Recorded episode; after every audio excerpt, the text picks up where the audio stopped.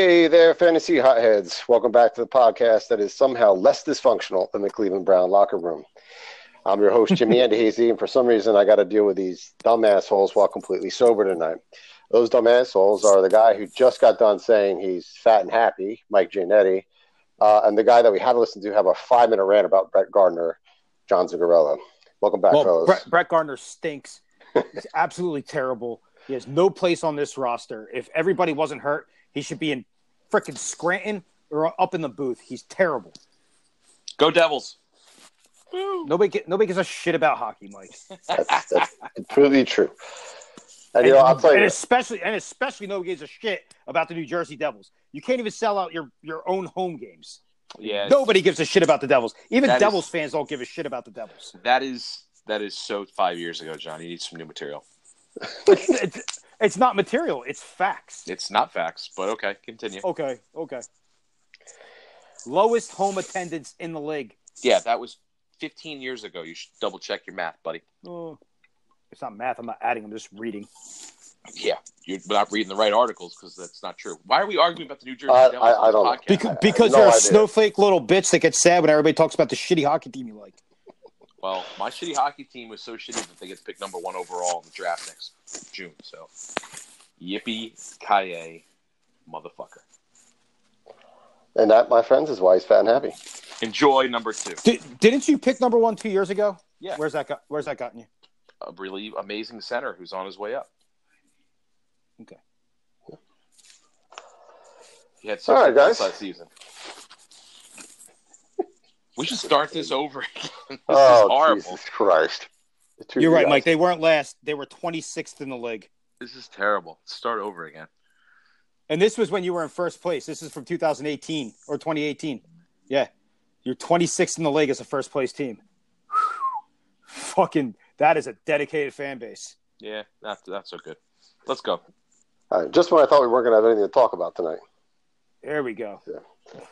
Anyway, I was uh, thinking since we just recorded four days ago and we're kind of in the dead zone of fantasy football that it would be kind of a, a quieter podcast. But then the fantasy gods reminded us that we have the Cleveland Browns. And I, I mean, I used the word dysfunctional. John, you disagreed about their, their locker dysfunction, but you know, what, what is the real reality down there? Who are we seeing now with the Cleveland Browns? And- And why is there already turmoil before anyone's even touched the field? So the reason I disagree with your term of dysfunction because dysfunction is what we're seeing coming out of Pittsburgh, like former Pittsburgh players, current Pittsburgh players. We'll get into that in a bit. Like I think that the Cleveland Browns guys in that locker room love each other. I just don't think they have anybody that can handle any type of negative criticism or adversity or anything. Like you got some guys saying, "Oh, I don't think Odell wants to be traded to Cleveland," which I think everybody in NFL circles knows Odell when if he if he left New York wanted to go to one place, and it wasn't Cleveland, it was L.A. You know, you got Baker Mayfield trying to fight um, what's his name, Colin Cowherd again. This is like the third time since Mayfield's gone into the pre-draft process last year that he's had beef with Colin Cowherd. Now, Cowherd is a bit of a tough guy to get along with. He's very opinionated. He's got some very, very controversial takes, but I mean, that's what he gets paid to do. I mean, uh, Baker Mayfield, you know what you should do? Just kind of go along with it. Like, okay, yeah, this. Like, oh, why don't you come and see me, or why, why don't you why don't you come find out how tough I really am? Like, come on, what, nobody cares about that. Like, Colin Cowherd and Skip Bayless are two of the most. I, I, I don't know. Their their thoughts are just so fake and and completely baseless. Everything they say is for ratings, and it's so obvious. Which is one I agree with you. I agree with you with that about Skip Bayless, but I do think that Cowherd does have some good points that he makes.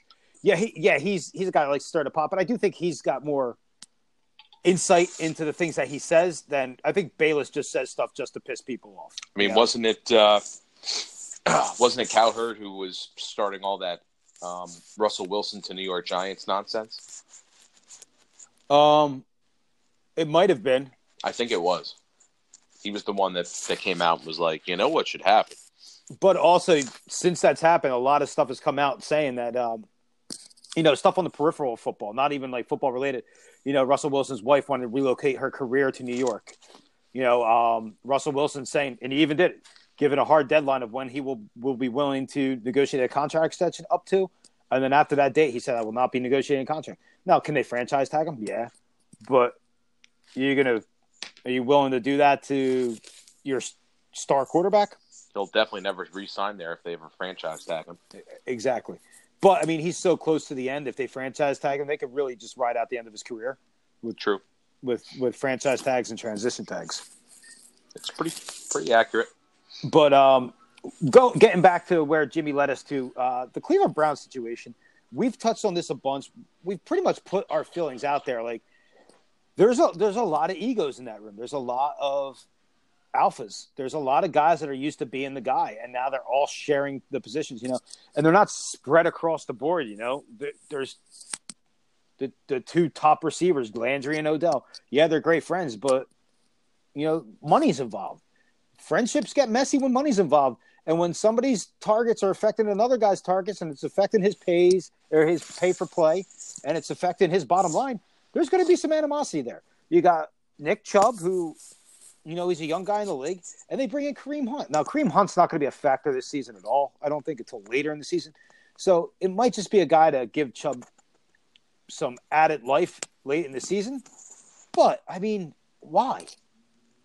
That's like that's that's like a team that's like the Jets signing Le'Veon Bell and then bringing out and bringing in um, Kareem Hunt. It just doesn't make sense to me.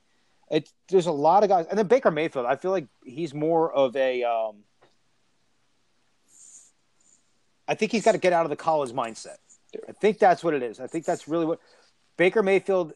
And I love the chip on his shoulder. Don't get me wrong. I love the chip on his shoulder. I love the guy that runs out to the center of the field and plants the plants the flag in the uh, the opposing team's logo. But that's that's college stuff, man. Could you see Tom Brady doing that? Could you could you see Drew Brees doing that? Well, no. we saw Terrell Owens do it when he was an Eagle. Run to the center of the star. No, yeah, but is that is that the kind of was, reputation you want? He was a 49er when he did that. Was he a 49er? I thought he was an Eagle when he did no, that. No, he was a 49er when he did that. Sorry. He did it on the small star in the end zone when he was the Eagle. I do remember that. Yeah. But yeah, but like like I said, like how and what is there as great as Terrell Owens was? What's the first thing everybody says when, when you bring up Terrell Owens? that he was a distraction or uh, you know he was a diva. A diva. Yep. Thank you. He, he, he, was a me guy. Mm-hmm.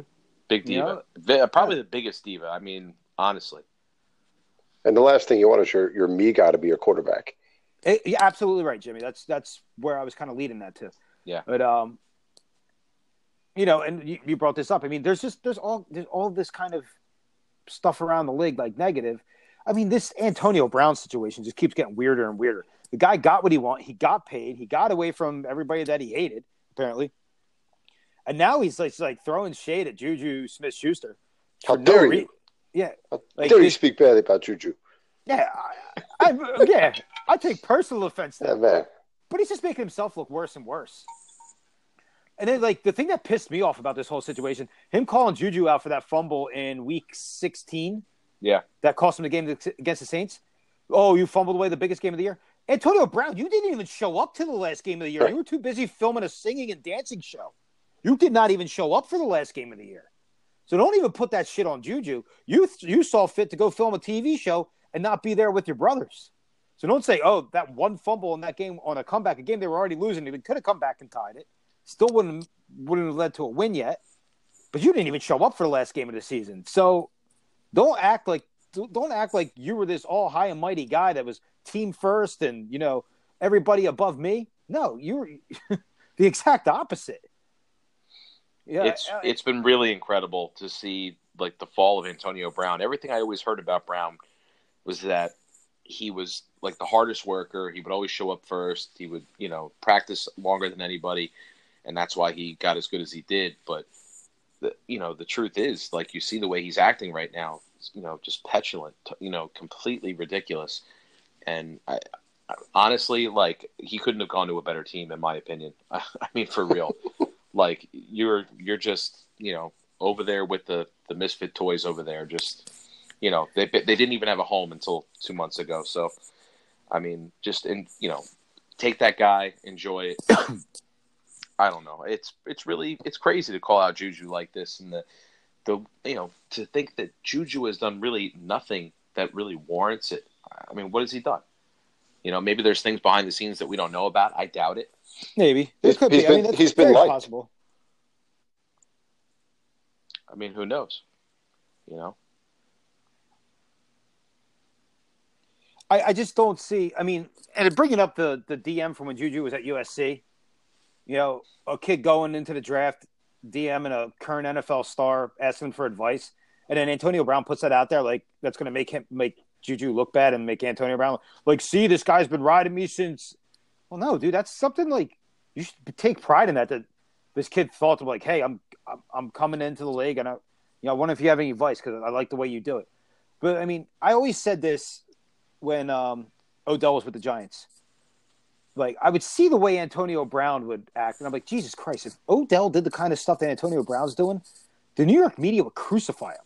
oh yeah, Like he got away with so much because he was up there in Pittsburgh, and like for as, as popular as a team Pittsburgh is, I mean, it's not a media hub, you know. They kind of protect their own, and he was. You could see he was just a bad teammate on the sideline. It was always yelling at somebody. It was always like me, me, me. Like eh, I don't know, man. I just I think the double standard for Antonio Brown in this league is just incredible, and I think it's starting to come out that like how how terrible of a teammate this guy probably probably was. Yeah, it's certainly a fall from grace since the, the last few weeks of the season for Antonio Brown, in my opinion. You know, Yeah. so and, uh, and another fall from grace situation.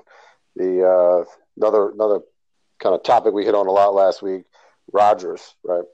Uh, he comes out. You know, now he's kind of refuting as much as possible this article that we uh, talked about for our last episode. I mean, do you, are you buying it? Are you buying Rodgers right now? Um, Mike, why don't you why don't you lead off here because I, I have kind of mixed opinions on this. you know the way that he answered, basically saying that you know Jermichael Finley and Greg Jennings are just kind of taking it out, you know, taking out their shortened careers on him.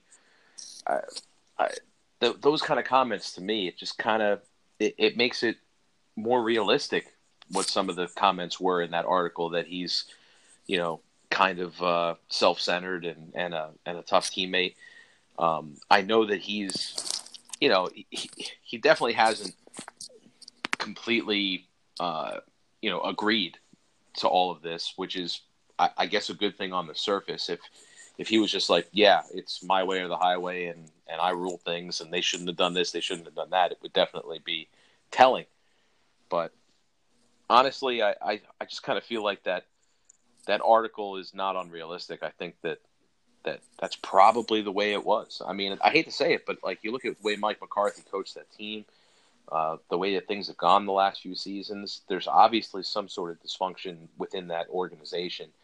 Um, you know, and it's from the top down. I mean, you know, you're not hearing about, uh, you know, the the people that actually make the football decisions there. I don't know if McCarthy had full operational control of players and drafting and all that stuff, but if he had any kind of input on it, he was not doing a very good job of it the last few years. Very, uh, very limited the last couple of years. They they let the entire offensive line fall apart. Their defense just just completely in the trash. Um, especially when you had really good players uh, on that defense that just weren't being utilized properly. You know, bad coaching, bad players, it all compounds. So I, I mean, that's the real recipe. Is is when you when you end up with a team that's in turmoil, things are going to come out, dysfunction is going to be shown. Um, I think every team goes through that at one point or another. I mean, you know, to bring up uh, the New York Giants once again, they went through the, the same kind of thing with McAdoo, Jerry Reese, all the way that they handled Eli's benching. Um, every team, no matter how big, is going to have, you know, some kind of misstep or mis miscommunication that's going to lead to just chaos. And I think that the Green Bay Packers are not exempt from that. You know, a very storied franchise that's just, you know, they they've been going through some uh, some tough times lately, and somebody felt they needed to write an article about it. It was very entertaining for us, giving us something to talk about. But, But, but my thing is, if Rodgers is your guy there, right? If he's Yeah. truly your guy there, and and you know you're the owner, whoever's in charge of, of making the decisions around there, right? And mm-hmm. you and you have your guy, and you have this kind of animosity, like you let it carry on for eight years. twelve years, like whatever, how long they were playing together. Like I mean, obviously, at some point in time, you got to let go way sooner than that. he's obviously good enough that if that is the case, that you know that he does rule the roost or you know whatever that he's a problem.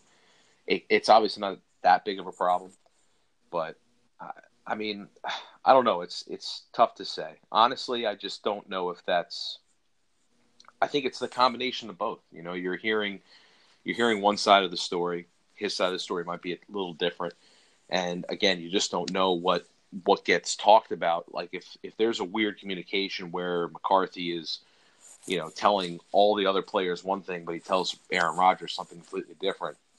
Um, you know, then obviously it's not going to make sense to everyone else, and that's why you might be looking a certain way. I mean, who knows? I don't know what's been going on in those meeting rooms, but uh, So, so what's your take on this, then, John? Well, I kind of like that he didn't really, you know, he made comments. We all we all saw the press conferences. He made comments. He didn't walk those comments back saying, "I didn't, you know, I didn't say that. I didn't mean it like that." He just said, you know, and he said something that I, I kind of respect him saying for. You know, I wish I would have kept that to myself. So he's saying, I believed it. I meant to say that about the shitty play calling. But he's like, you know what? That wasn't the right place to vent, vent that. I should have kept it myself. With the stuff with former players, you know, he, he's right. What he what he said. He's like, you know, have has anybody talked about Greg Jennings or Jermichael Finley since they stopped playing until they started talking bad about me? Like they're disgruntled former players. I mean, you know, there's kind of some truth to that. But him even saying that the only reason that people are talking about is because of him is kind of proving what they're saying. He's, Yeah. he's very self he's very self centered. He's a, he's an egotistical guy, and it's kind of the attitude you want of a quarterback, as long as it stays on the wraps. yeah, that ego, man. You need to have that ego to be one of the best. And uh, Yeah. I, I've always felt that way. You know, when you look at the best of the best, they all have those big egos. So I, I have absolutely no problem with with a guy like Aaron Rodgers. You know, You know, and big he- of he- himself. and he and he broke down the whole I undermine Mike McCarthy, and he's like, he's hey man, that offense gave me a lot of latitude. He gave me a lot of latitude. You know, he was sending two, three, four different plays into the huddle. I would pick the one I wanted. When we'd go two minute oh, I'd run the offense. When we go no huddle, I'd run the offense. So like, you know, for for them to say he's undermining and calling his own plays, it kind of sounds like that's the way the offense was set up. So there, there's a lot of I feel like a lot of that article was slanted one way. Mhm. And, you know, in a situation like this, there's always two sides and then there's the truth. So I think we heard the one side. I think we're starting to hear the other side. And I think somewhere there's in between these two stories, there's a mixture, and somewhere in the mixture is the truth. So is Aaron Rodgers, you know, everybody's favorite player? No. Is Aaron Rodgers the worst teammate that's ever walked the face of the planet? Probably not. you know, I don't know. I haven't been his teammate. But I mean, there's enough guys that have come out and said, "Hey, man, I love playing Aaron Rodgers. Like, you know, I love being on the team with him. I love being in the locker room." There's enough of those guys out there that have said that. I mean, there's the guys that have said the other things too. So, I mean, there's somewhere in the middle. I mean, hey, this is real life. People, not everybody Right. gets along with everybody else. People and- clash. It's and the- going to happen. in the course of his career, he's going to play with hundreds of guys and against hundreds of guys, and former teammates are going to become new teammates. Yeah, people are going to hate each other. That's just that's life. Yeah. Sometimes I'm You not know, sure I, I- like you two. I'm, I'm pretty sure Aaron Rodgers still holds it against Greg Jennings for dropping that ball in the NFC Championship game. Oh yeah, wide open for a touchdown and, and just he just runs the wrong route and doesn't catch doesn't catch basically the game winning touchdown. Hey, listen, Aaron Rodgers and Ty Montgomery might have been best friends last year, but the second Montgomery ran that ball out of the end zone, he was he was on his way out the damn door. dude, what a valid point that is. I remember on the Yeah. podcast I said it. Aaron Rodgers signed his trade slip. Like, Yeah. Before before they even left the field that day, he was his days his days were numbered. The, So the we- one we- thing the one thing from the article that I kind of um, took a little like notice on that we didn't really touch on was the fact that before they signed LaFleur as the new head coach, the GM went to Aaron Rodgers and told him he needed to basically chill the fuck out. You know, give this guy a chance, you know, let, let him come in and let him do his thing. I thought that was weird that a GM had to say that to his star quarterback. Yeah, But and then Rodgers made a great point too. He's like, "Hey man, he's like, if I hated Mike McCarthy so much, like me doing my job and winning only helps him look better. Like, you know, the one thing that we both want to do is the one thing that makes us both look better. So why, like, you know, it's just it it doesn't make sense for me to not want him to succeed. So, so you, you both said that you like the kind of chip on the shoulder that Aaron Rodgers has, but I, I kind of sounded like we don't like the chip on the shoulder that Mayfield has. So, like, what, like, what's the difference? well, what's I the said, difference I, I between said the I two? liked I said I like the chip on uh, Baker's shoulder. I just don't need all the college antics anymore. I don't need you, you know, I don't need my quarterback joining in in end zone dances, and I don't need my quarterback. I don't need the college quarterback. I need an NFL quarterback. I think I need to see that step up from Baker. Like I said, I like the chip. I like the abilities. I like the, the, the athletic ability. I just don't like some of the stuff that comes with Baker Mayfield. You know, all right, buddy, you were cut. You were a walk on and you got cut. You were the number one pick in the NFL draft. Like it's it's not really it's time to really put that, you know, I'm an underdog thing away. You, you don't get more of, you know, a favorite than being the number one pick in the NFL draft. And it wasn't like you were the only quarterback in that draft. There was six quarterbacks in that draft. Right. Five of them could have gone number one. You went number one. So I, I'm over the underdog thing. You know, it's just I think that might be what it is. I think okay, you've played it for all it's worth. It's got you where it's going. Maybe that's what you need to get motivated. But if that's what you need to get motivated to win NFL games, then there's a whole other issue that we need to talk about. and with Aaron Rodgers, I like Aaron Rodgers' competitiveness. I like the fact that he isn't afraid to put somebody in their place on the field when they screw up. Do I like some of the times when he shows people up excessively? No.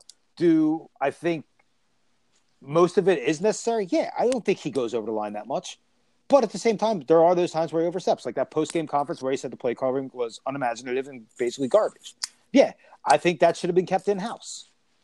You know, but and he's even said it, said as much.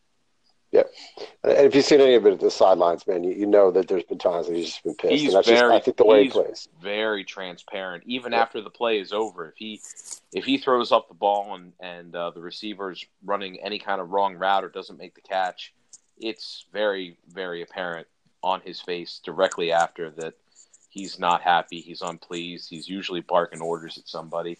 I've seen him call out offensive linemen. I've seen him call out running backs for missing blocks. I mean, it's a pretty common thing to see Aaron Rodgers kind of, uh, you know, coaching, so to speak. It's it. He's coach. He's the coach on the field. I mean, in most cases, I mean, that's what we always said about Peyton Manning was that he was basically the offensive coordinator that, that was behind center. You know, uh, he did it all. He was unbelievable. Yeah, well, so Mayfield was number one last year. Rodgers had a, a real long time to make his pick when they thought he would go sooner, and we're roughly two weeks away from this draft. So By the way, the the, the Rodgers slide, they're talking about Dwayne Haskins might be looking at something similar, uh, which would be crazy to me. This was a guy they were talking about maybe being the first quarterback off the board. Now they're talking about him sliding towards the back end of the first round. so what's the And dig? Been, I th- that's the thing. Like all you hear is these guys saying, "Yeah, you know what, we're he, we've moved them off our board," but nobody's really saying why. I wonder if there's something, if there might be an off the field issue. I mean, this is all speculation on my point. I don't I don't know anything. I just know what I've been reading. I know what I've been seeing in these um in these interviews in these uh, mock drafts is that Haskins has slid from the surefire, not making it past six, to hey maybe the Giants get him at seventeen, or maybe you know one of these teams that needs a quarterback gets him like mid twenties. You know, Yeah, it's it's getting closer I- to draft time, so you have to wonder if if a lot of the stuff that we had a couple weeks ago might have been, uh, you know, puff and smoke, Misinformation. misinformation. Oh, Uh, then this might be misinformation too. This might be guys like trying to prevent pe- people from trading up to get him ahead of them. that's probably more accurate uh, than the you know than the former. I think that it makes a lot of sense now to you know okay, you kind of uh, by this point most teams should know who they're targeting, especially in the, the top five picks. So I would imagine that that's exactly what they want to do. I mean, like right now, the big rumor is that Kyler Murray is dropping and Drew Lock is rising. And what that means, I, I couldn't tell you. But I mean, if, if Kyler Murray is dropping, I mean, it's one of those things where if Kyler Murray doesn't go at one to Arizona, I really wouldn't be that surprised if he didn't go until, you know, eight or nine. I mean, in our own mock draft, John, you had him going to Jacksonville at uh, number seven yeah, you know, which which makes total sense to me. I just I don't think that he's valuable enough to any other team before that, even to uh, you know to the Giants. I just don't think that they're they're going to be interested. I don't think the Giants would be interested in a quarterback at all uh, at at number six, but that's just a different story.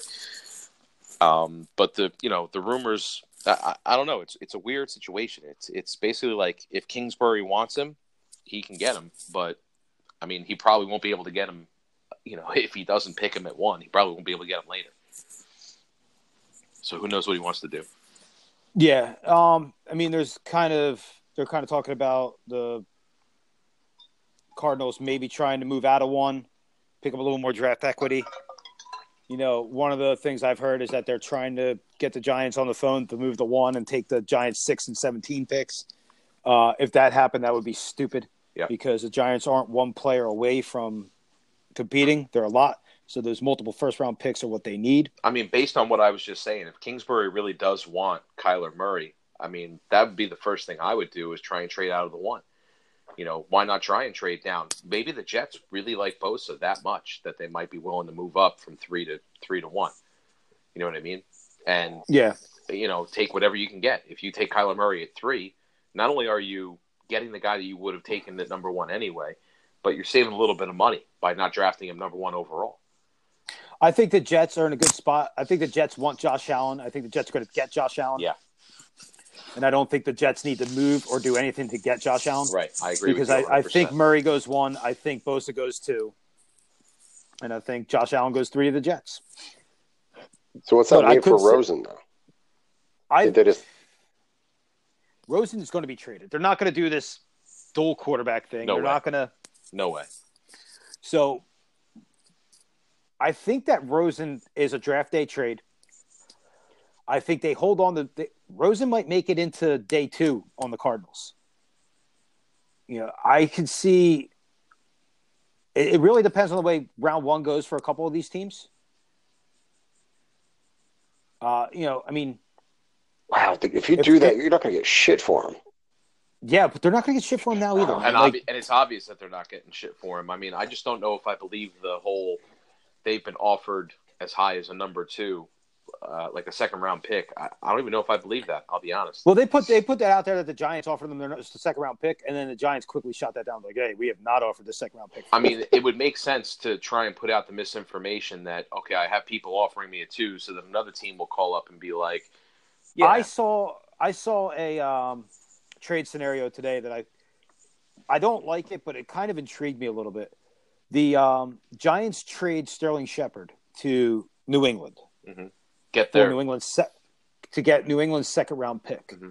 They then package a second round pick and a later pick to Arizona for Rosen.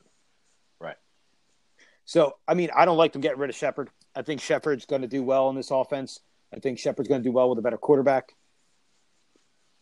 But I mean, it kind of intrigued me, like the Giants being able to get another second round pick, keep their second round pick early in the round, and then trade one for Rosen. So they're still giving a second round pick, which for, it's the Patriots, so it's essentially a third round pick. Mm-hmm. But yeah, but he wants some stability in that wide receiver corps. And you you just got rid of Odell. You know, ship out Sterling too, and then you're left with Golden Tate, and if you can get yourself like like Metcalf or something in the first round, Metcalf or Harry or you know, uh, I had I saw a mock draft today. Them taking Parris Campbell in the second round. Mm-hmm. They went, um, I think they went edge rusher, linebacker, Parris Campbell, and then one of those uh, bigger project uh, tackles, uh, McGary or uh, Tytus Howard. I'm actually but, I'm I've been paying more attention to the wide receivers in this draft now, and I'm starting to get more excited about other guys. Um, Oklahoma's Marquise Brown, they call him Hollywood. I guess that's the kid that Baker Mayfield was throwing to all those years. He's he's pretty freaking good. so he's a little guy, but um, I, I, like his speed and I like his moves on the field. So uh, yeah, but you know, then that brings into effect that if they take him, then Sterling Shepard's almost automatically gone. Right. Same, posi- same, same position. position. Right. Exactly. And say what you want about Golden Tate. Golden Tate's a slot receiver too. Pretty much. So he's an after. He's a it, YAC guy. He's a big yard after the catch guy. So if if the Giants are going to take a wide receiver that early, it's got to be Howard or no, not Howard. It's got to be Harry or um, AJ Brown. I think AJ Really? Brown, Harry. Uh, I think Akeem Butler would, would fit that. Akeem Butler, yeah. He's, he's big and, and fast. Uh, you know, runs deep routes. I like him. Well, I have a feeling that the wide receivers they started off not being ranked as high in this draft, but I feel like they're going to be the guys. I think the wide receiver position in the draft is going to be the guys that move up the board faster because I think somebody jumps the gun early on DK Metcalf, and, that causes a chain reaction. And, you know you see you see it in our fantasy drafts. You Start know, the run. you you know you, you're like, oh, I'm not going to take a quarterback yet. You know, you pick, and then there's 24 picks you pick, and then next thing you know, somebody's like, oh shit, I'm going to take Baker Mayfield, and then before you 24 picks later, before you pick, eight quarterbacks have come off the board. You know, some the run starts a pick too late for you to get in on, and then you're the you're the last guy that gets gets what you need. Right. I think I think that's what's I think we might see that with the wide receivers on day one of the draft, May, because a lot of these guys are projecting round two. I think four of them go round one. I th- I think they're going to jump. A bunch of them are going to jump up in the round one. That's possible. I wouldn't. I wouldn't be surprised if we see that with the quarterbacks though too. I mean, there's two or three guys that two or three teams that could move up into that the top ten if they really, you know, we we kind of blasted this quarterback uh, crew, but some some teams just really need a quarterback. Miami, Miami needs one Miami, desperately. Miami, yeah. Uh, they they have no choice. They have Um, to. Otherwise, as far as they're gonna be desperately need a quarterback, I think Miami's in the worst shape. I think Cincinnati needs one bad, but not not like I mean- desperately like Miami does. The Giants, the the Jaguars don't really need one now. I think they got Foles for a couple years. Mhm. Uh, I, that being said, if Kyler Murray falls in them at seven, I think they absolutely, Absolutely. take Kyler Murray. Um, Denver, Denver definitely needs a quarterback. Yep. Uh, Redskins. Obviously, Flacco. Redskins. Yeah, because Case Keenum's not the answer. No, he's not the future. Alex, I mean, the, Alex Smith is the Reds- probably done. the Redskins and Miami are definitely the worst to me. I think even even though the Bengals, yes, they do need another quarterback, but I mean Dalton is serviceable for now. I mean he'll he'll get you through another season or two if he has to.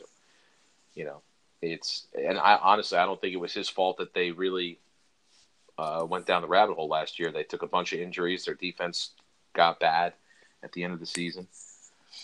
So I mean, I'm not saying that they shouldn't draft a quarterback. I think they need they need to make a change. That that whole organization just needs wholesale change, and they didn't do it.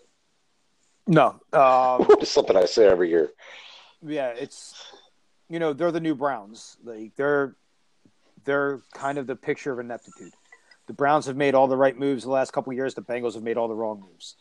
Um, so right now, by our count, we have the Giants, uh, Denver, Green, uh, not Green Bay, um, Cincinnati, Washington, and Miami. That's five teams that desperately need quarterbacks. Well, not Jackson- despereally, but need a quarterback. Yeah, Jacksonville Jacksonville- doesn't need a quarterback right now. They don't need to have a quarterback. I mean, if I was Jacksonville, the only way I take quarterback is if like the very first quarterback falls to me in that spot. Even then, Yeah. even then, I might think about it. You can Yeah. wait till next year and probably get a guy just, All right, so just we- as good. we got five guys that you could picture taking a quarterback in the first round. So who are the five quarterbacks though? You got Haskins, Murray, Lock. All right, so you got three guys, and then everybody's kind of different camps on guys like Daniel Jones. Um, what's the other kid's name? Will Grier. Yep. Um, the kid Jackson, the kid from Buffalo, Jackson. He's basically he's like a less refined version of Cam Newton. He's a big linebacker playing quarterback with a cannon for an arm, but he's really raw. Yeah, two hundred and fifty pounds. Tyree- Tyree Jackson, yeah. Um, But he's also slated to be like a seventh round pick, isn't he? yeah, yeah, but I'm just saying, like, exactly. He's like the sixth quarterback, and he's like a, he's like a day three pick. That's You- you- incredible. Your run Ryan is your Finley, first three. maybe. Yeah. Yeah, like so. The, the three guys that are draftable in the first round are Haskins, Lock, and Murray. And then you can make an argument for Daniel Jones, but if this was a better quarterback class, Daniel Jones would be a guy that we're talking about day two, like late day two, early day three. Reading, So I don't know. I just don't see guys spending the kind of draft equity and, and draft capital you have to have to spend to move up in the draft to draft these guys, especially when there's so many other playmakers available that will go where you where you're picking. you know, speaking of which, what I was going to say was uh, read an article today that the, the uh, new head coach of the Detroit Lions was saying the same thing. There's a lot of other playmakers uh, in this draft. They want, you know, they're looking to move out. So that's a spot right there. Figure what they're drafting, but that's a spot right there that the, the Lions pick. The Lions pick eight. Yeah, they get the Dolphins could easily move up or take another spot. Yeah, but see, the Dolphins. My thing with the Dolphins is for them to move up, they have to spend a pick from next year, and they're not going to compete this year. All they'd be doing to move up is basically jeopardizing the future of the franchise if because they, they're getting if, rid. If they trade a first round pick next year, they could potentially be giving up Herbert to a you know one of those guys. Yeah, uh, next year's quarterback class. You, you got the kid from Georgia, Fromm. You got Herbert, who probably would have been the number one quarterback off the board this year. You got Tua, who I'm not a big fan of left-handed quarterbacks in the NFL, but I mean, he is a winner. I don't know how much of a pro-style quarterback he is coming out of that Bama offense. Not really sold on Tua like a lot of people are. Um, but I mean, right there, all three of those guys would be number one over any of the guys in the draft this year. So you, you say take what you want there. Miami, like the Giants, they're not one player away. So I think jeopardizing next year's draft pick to move up and get a quarterback you might not be in love with this year is a bad move. When you can start to build that team up, you, you sign Fitzpatrick, you're going to start him. You're going to get the Fitz magic. You're going to get a little bit of play out of him. catch the ball.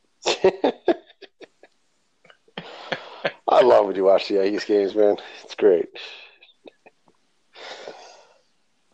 Um, yeah, I just, I don't know. I think that Miami would be best suited staying where they're at. If a guy like Lock falls to them or a guy like Haskin falls to them at 13, then you take them. I don't move up to get them. I don't je- jeopardize my draft equity for the for for any of the guys this year. If they come to me, that's great.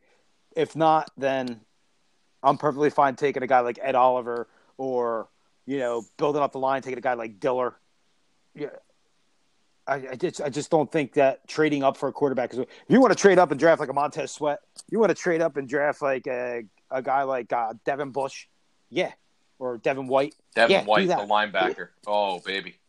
Yeah, Devin White and Devin Bush, both linebackers. Devin White is good. So uh, yeah, I, I, I just don't. I mean, is somebody going to do it? Yeah, somebody's clearly going to move up and take one of these quarterbacks, but I just don't think it's a smart move. All right. Any other big movers? Any other big groupers? We going fishing? um, no, I haven't really been hearing anything. I there's teams talking about moving, like you know, but the trend I'm starting to see in this draft is teams want to move back. Yeah. You know, they think there's enough talent in this draft where they could set up for later in the they could set up for later in the in, in the draft and for next year. You know, get themselves multiple picks next year in the first round. Makes total sense. I mean, eh, to be honest with you, I've noticed that trend happening a lot in my dynasty leagues. You know, because the because the offensive talent is just not there this year. I see a lot of people trying to trade their their picks for this year for current talent, you know, current players and or loading up for you know next year's draft when there could be potentially a lot more out there. Um, it's a pretty smart move. We'll, we'll see how much movement there actually will be, and if it'll be possible uh, to move back with everybody wanting to do the same thing. So we'll see. I, I still think there's going to be movement in that top ten somehow. I mean, the the way that these guys, the GMs, the way that they've just kind of turned it into the Wild West and they start trading with each other like crazy. I mean, the, the NFL trade deadline this year was was crazier than I've ever seen it, and I, I don't know what's fueling that. And you know what else? I think these guys value draft picks more than they value free agents anymore. I think. I think. Well, uh, honestly, I mean, being able to control the salary is more important to them. Yeah. Than going out and making that big splash for the most. Part. But the track record of of you know, I mean, hitting on the draft picks is much better in the NFL than it is in any of the other sports. I mean, I'm sorry, but like a, a first round pick in uh, baseball or in, in hockey is just I mean it's not a guarantee. I don't unless it's a top five pick, it's not a guarantee. Where as in football, most first round picks, um, you know, unless you're a Jerry Reese draft pick, I mean, you know, not bad.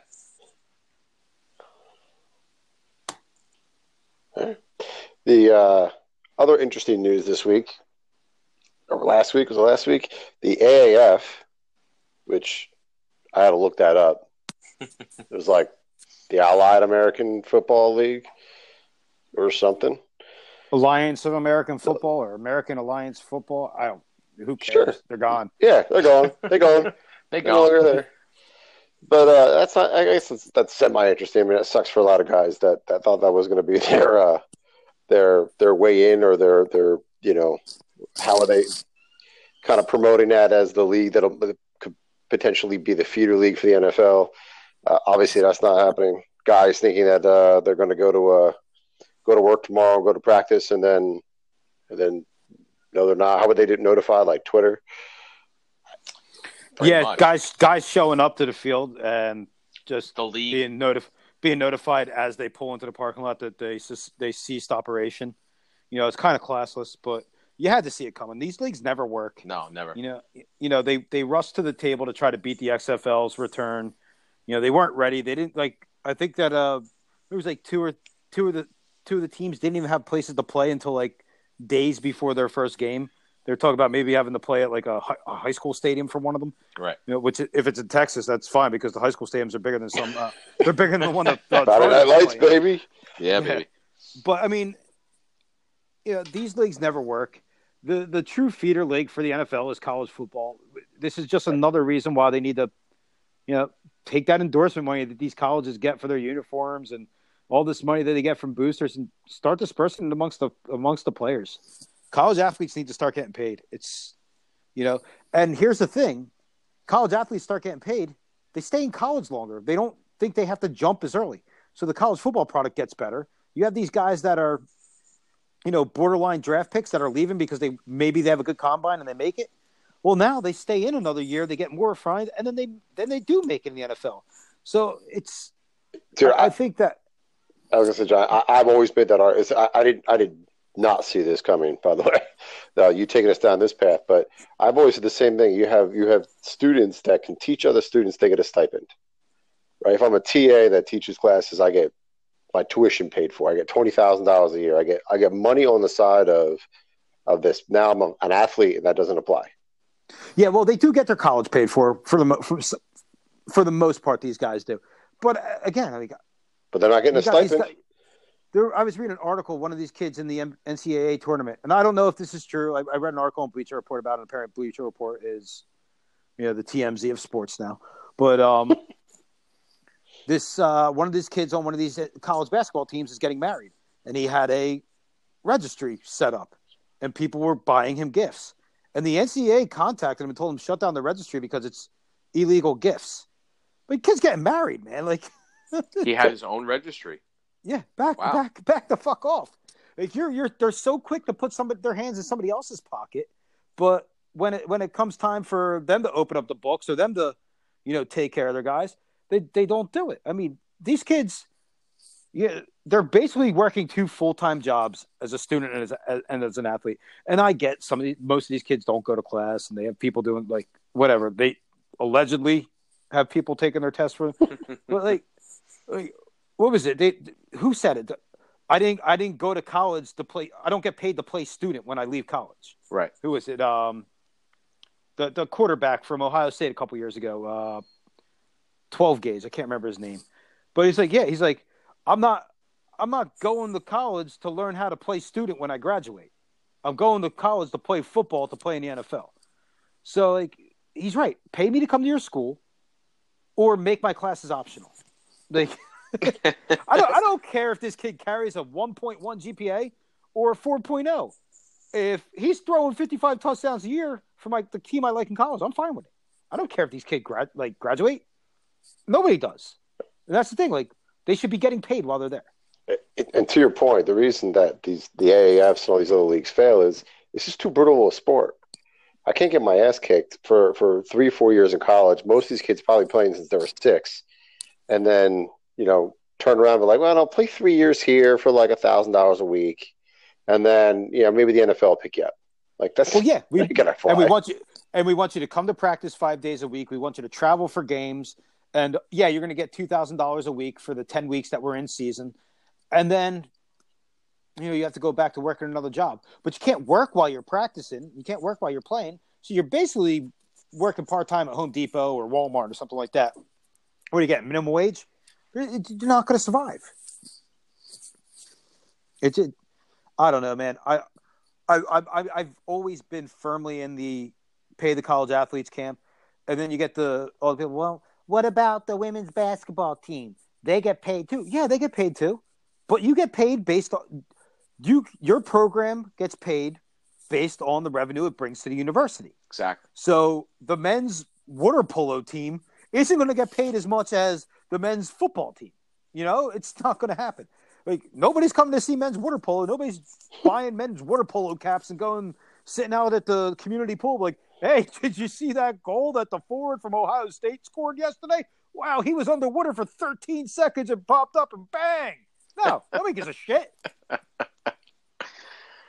you know, honestly, the the the one place that I go to to really catch all the real about this is uh, like Real Sports on on HBO. They do such an amazing job of exposing a lot of this. Yeah, and you know, seeing the way that, um, seeing the way that that football pro that schools are using their football programs to be a revenue generator, but then not using it correctly you know what I mean, is is what's really disappointing. So it's it's like a double edged sword. Not only are the players not getting paid for what they're producing, but then the schools go even further and don't use the money the proper way. Nick know? Saban may, has made enough money at Alabama to buy himself his own private island. I mean, and... John, do you know who the in do you know who the highest paid state employees are in almost every state of this country? It's it's Head definitely the, co- the college football coaches. college football coaches. Uh, you, it's unbelievable when you actually go and take a look. Like Alabama, Alabama's highest paid state employee is Nick Saban. You know what I mean? Like it's it's unreal. You know, but uh, I mean, the way that they, the way that the, the the colleges, the universities take this money and the way that they spend it is is you know, like I said, it, that's what makes it so much worse that they're not giving the players any benefit because they're not allowed to. Like, uh, like AJ Green, would. I don't know. AJ Green a couple years back was suspended by the NCAA for selling a game worn jersey. Right, right. But they can sell number 18 jerseys at the concession stands all day and take all that profit and put it back and take it and use it for whatever they want to use it for.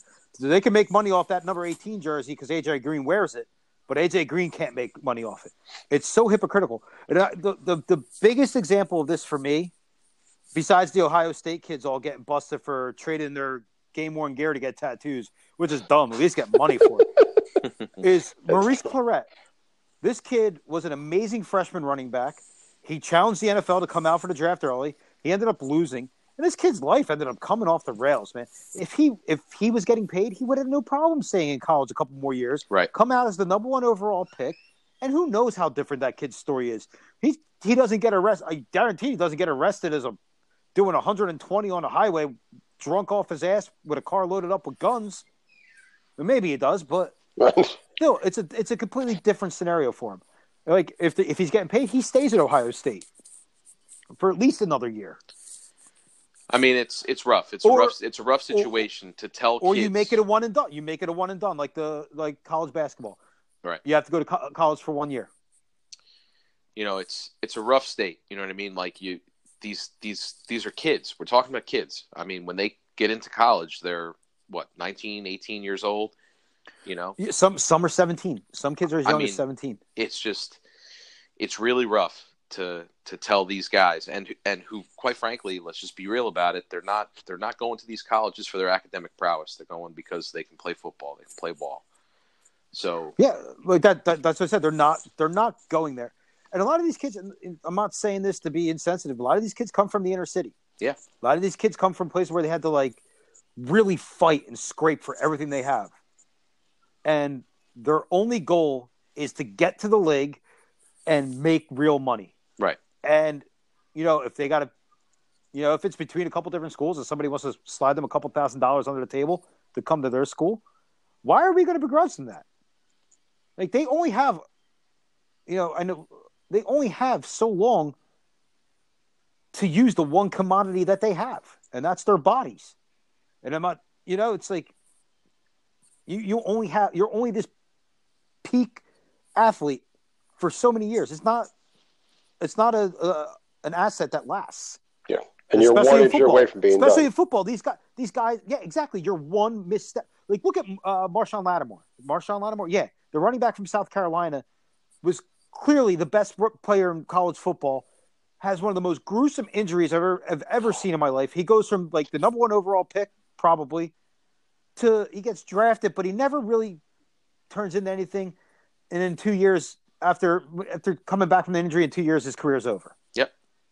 You know, like literally, he went from the next can't miss guy to you know just an afterthought. It's just, and and think about the money involved in that in that injury. You know, think about the money that that kid. Is, and this was before these guys get. were taking out these big insurance policies. Before they were able to take out insurance policies on injury. Right. You know now now now you see these guys taking out like million dollar insurance policy. If an injury causes them to fall like twenty spots in the draft or something like that, they get paid. But it's ridiculous that that's what they have to rely on to make any kind of money. I, I just don't. I just don't. I don't see it as fair. And to a certain extent, it's the same thing that's going on in the NFL. Roger Goodell is making more money than any one of these guys, and he's you know he's less impactful to the league than the backup tackle on in the practice squad for most of these teams. Like it's just I think um, he's hugely impactful in the league. oh He's dragging it down yeah. the wrong way. yeah, in, in a bad way. Yeah. You know, he, he's just the NCAA needs to do something about this. They never will because it takes money out of their pockets. They won't be able to give their their governing body these nice fat nice fat raises every year. You know, these guys are making millions of dollars, and meanwhile, these kids are, you know, sitting out taking 20, 30 cheeseburgers from the dining hall because they can't even get somebody can't even buy them a steak dinner after they have a good game. It's ridiculous. It's all very true, dude. Yeah. I wasn't expecting to go there tonight. No, man, I was like totally thrown off, man. I was gonna. Well, one thing I was gonna throw at you was, uh, you see the, uh, you know, because we were talking about the AAF, and, and I guess that's where is that where Manziel was, Oh yeah. Who came out, who came out there. By the way, he, he's no longer Johnny. He's he's John Manziel. So you know he's he's all grown up now, and I, I guess, and uh, you know, wants to wants a new life in the NFL. Well, you know what I would say that everybody deserves a second chance, but he's had second, third chances. He squandered them. He's not as bad as Josh Gordon, in my opinion, but he's right there. This kid is not somebody that had to grow up and fight for everything. Everything he's ever gotten, he's ha- been handed. handed. You know, he comes from Texas oil money. Yeah, it's he wants to coach. What organization in their right mind would put any kind of player in his care? A guy that proved he can't even take care of himself. He can't do it when it means everything for him. He's going to have some other kid do it? No, no way.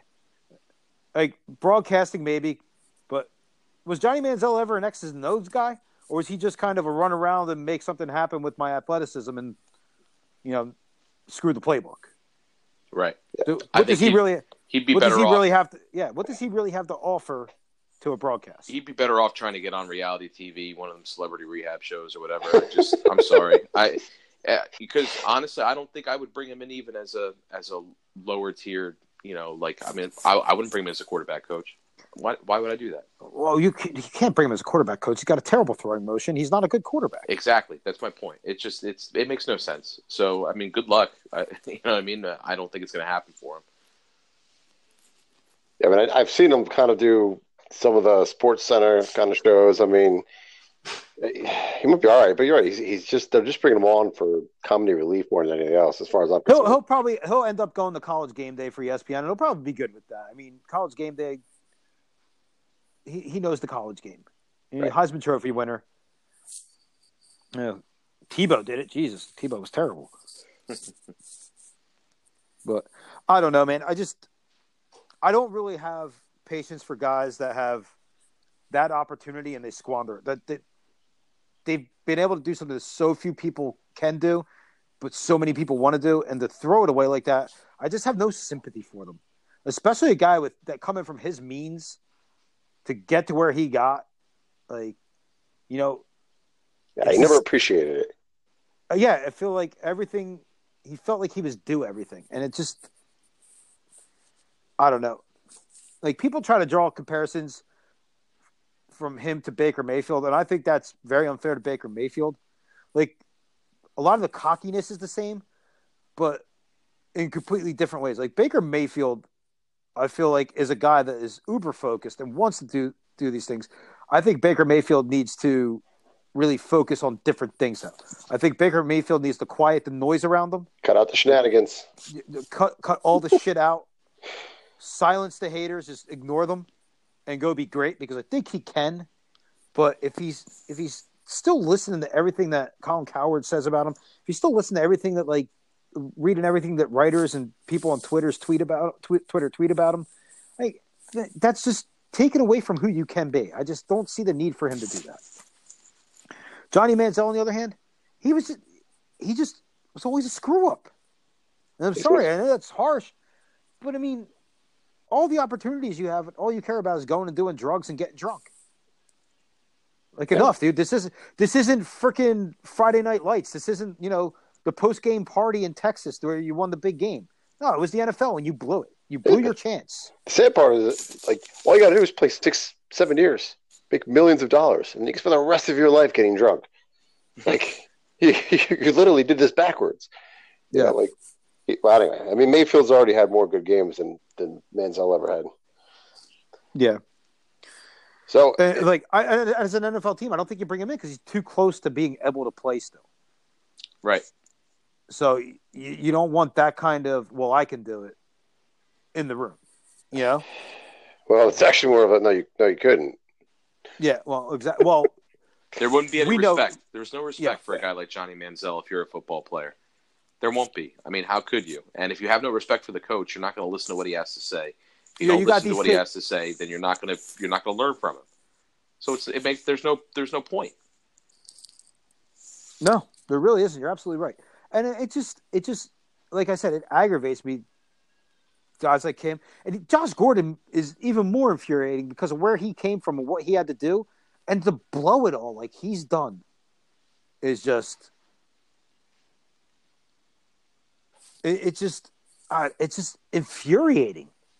Like, do you know how many people were so close but just couldn't get over that last hump that would cut off their leg to be able to get the opportunities and the chance and second chance and third chance that that guy got and just blew. It's just a waste of a waste of talent you know the way that he, he if he was to stay clean if he wasn't on drugs what could he have been? You know could he have been that jerry rice level player? Yeah. I don't know man. It just it, it, like i said I, I just do I feel bad for them? Kind of, but not really. It's just you you did this to yourself. So. All right, man. That sounds like the final word there, Johnny. you well, did it to go. yourself. You did it yourself. all right, fellas. That's all we got for you tonight. That's uh, as always, we're the hotheads, and uh, we'll catch you next time.